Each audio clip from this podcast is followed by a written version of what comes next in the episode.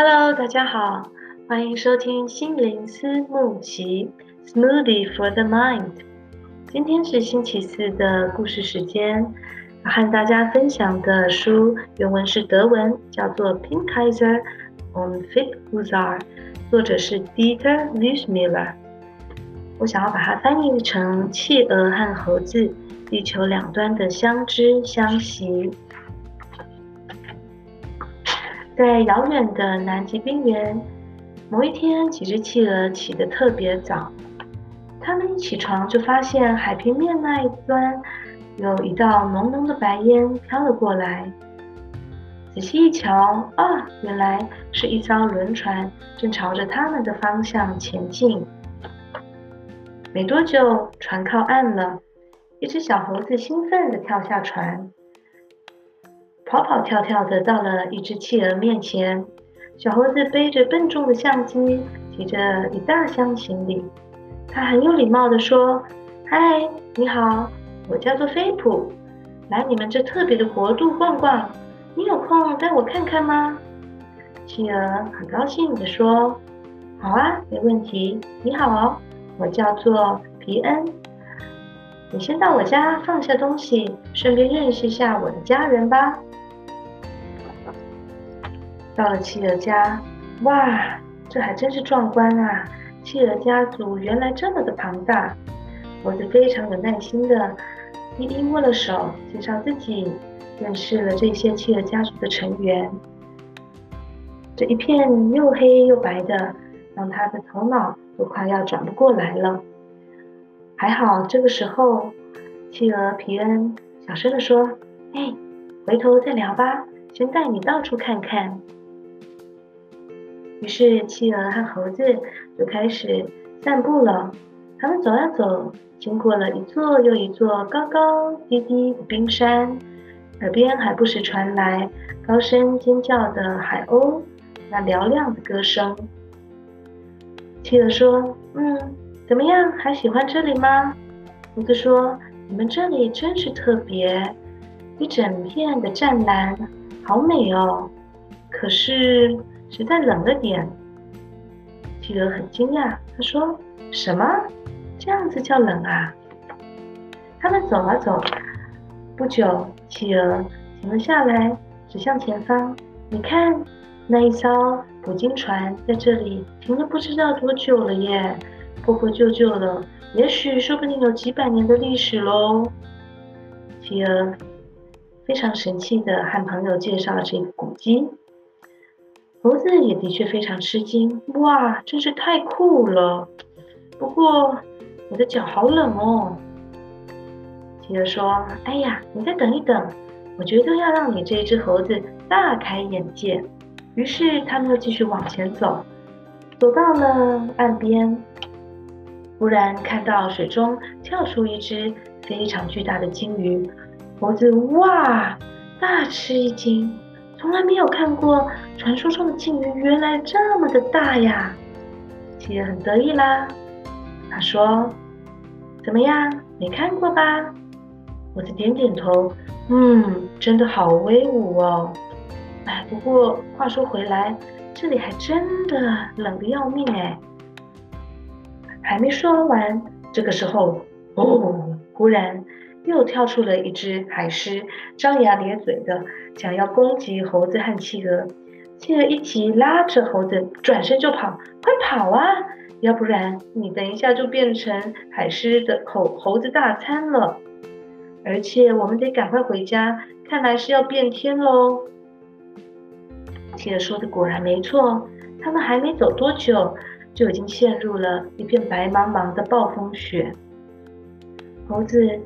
越来越没有力气，他全身发抖，对企鹅说：“哦，我真的要冻僵了，好想好想回家哦，在我的家乡，那那里一年四季都好暖和。”企鹅心想：“一年四季都暖和，嗯，那该是怎么样的一个地方呢？”于是，企鹅下定决心，跟着猴子搭上轮船。一起要去看看猴子的家乡，探索那特别的地方。这艘轮船正朝着赤道前进。搭了好久的一段时间，终于到啦。企鹅迫不及待地下了船，东张西望的，哇，这里好特别耶！这里的树原来长得这个样子，还有那是什么动物啊？怎么脖子这么的长呢？猴子说：“哎呀，你别在这边呆看了，先跟我去认识一下家人吧。”到了猴子家，企鹅睁大了眼睛。哇，这一只又一只的猴子怎么长得一模一样啊？这要怎么分清楚呢？这么多的猴子，于是企鹅非常努力的握了手又握了手，他想要把猴子的亲朋好友名字通通记在脑袋里面。正当脑子快要发胀的时候，还好，猴子啊对青鹅企鹅说：“哎。”好了好了，我们待会再聊吧。现在啊，你先跟我到处去看看。企鹅松了一口气，他和猴子一起走啊走，走进了一片深绿的树林当中。这里的树又高又大，非常非常粗壮的树干，旁边有许多特别的花草，而且在他们的耳边还不时传来。那五颜六色的鹦鹉歌声，哇，怎么样啊？第一次看见吧，还喜欢吗？猴子问企鹅。企鹅说：“不，这里真的很特别耶，这里一片的翠绿，绿油油的，好美哦。不过，是不是真的热了点呢？”猴子说：“啊，这样就叫热吗？”他实在不懂企鹅为什么这么说。他们继续走啊走，朝森林深处不断的前进。没多久，轰隆轰隆，耳边传来了非常大声的水流声。哇，原来是一大片的瀑布啊！猴子非常得意地说：“来啦，你看，这是我们森林里的维多利亚瀑布，你知道吗？这一座瀑布啊。”它有一千七百公尺宽，一百一十公尺高哦。企鹅看得大吃一惊，目瞪口呆地说：“哇，真的是太酷了耶！”不过尽管如此，他还是满身发汗地说：“不过我的头好晕哦，这里好热哦。”我就说：“哎呀，你先别急啦，再等一等，我一定要让你。”看过没有其他企鹅看过的景致。他们继续往前走，还没多久，从他们眼前晃过了一只超级大的大象。这只大象顶着两根又壮又粗的白象牙，神气地走过。轰隆轰隆的脚步声，好像要让整片树树林都开始地天摇地动了起来呢。企鹅吓了一大跳，哎呦，这就是传说中的大象吗？猴子生气啦，他说：“嗯，怎么样？没看过吧？”企鹅说：“哇，的确的确，非常的威武哎，哎，不过啊，飞普，你们这猴子的王国怎么这么热啊？”菲普非常的吃惊，他说：“啊，这就叫做热了？拜托。”还没到日正当中，那个时候你才知道嘞。结果嘞，嗯，气得已经撑不下去了。他说：“可是我没办法了，我觉得我整个人都快被烤焦了。啊，我没办法了，我好想回家哦。我想念在我那南极家乡，一片的清凉，多舒服啊。”猴子一急了，猴子说：“不行不行，我很喜欢你，我们是好朋友，我不想跟你分开。”企鹅说：“嗯，我也实在舍不得你啊。”嗯，他们决定了，要一起再度搭上轮船，去找找看世界上有没有哪一个地方是不太冷也不太热，适合猴子也适合企鹅居住的呢？于是他们开始。航行，航行了四天四夜，到达了一座大城市。哇，这里真是太酷了吧！他们异口同声地说道。有许多许多的高楼大厦，有好多的车子，还有打扮形形色色的人们穿梭在这座大城市之中。他们开始探索这座大城市，看得眼花缭乱。走啊走，经过了大街小巷，走了一整天，累了。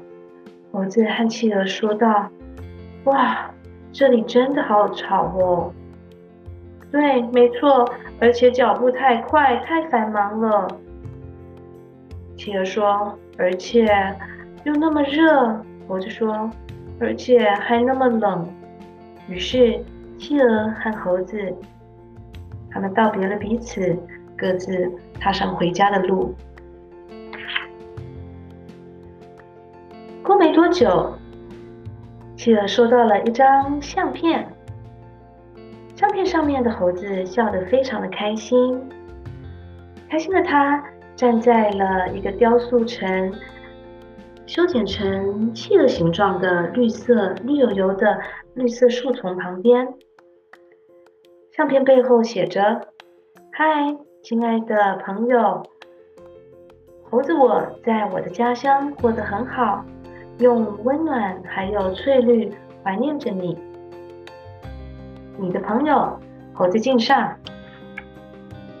没多久，猴子也收到了企鹅的回信，一张相片上面是企鹅的大笑脸，开心的他站在一座猴子冰雕旁边。卡片上面写着：“Hello，猴子，这里一切都好。我用那清凉，还有一片湛蓝，回忆着我们的时光。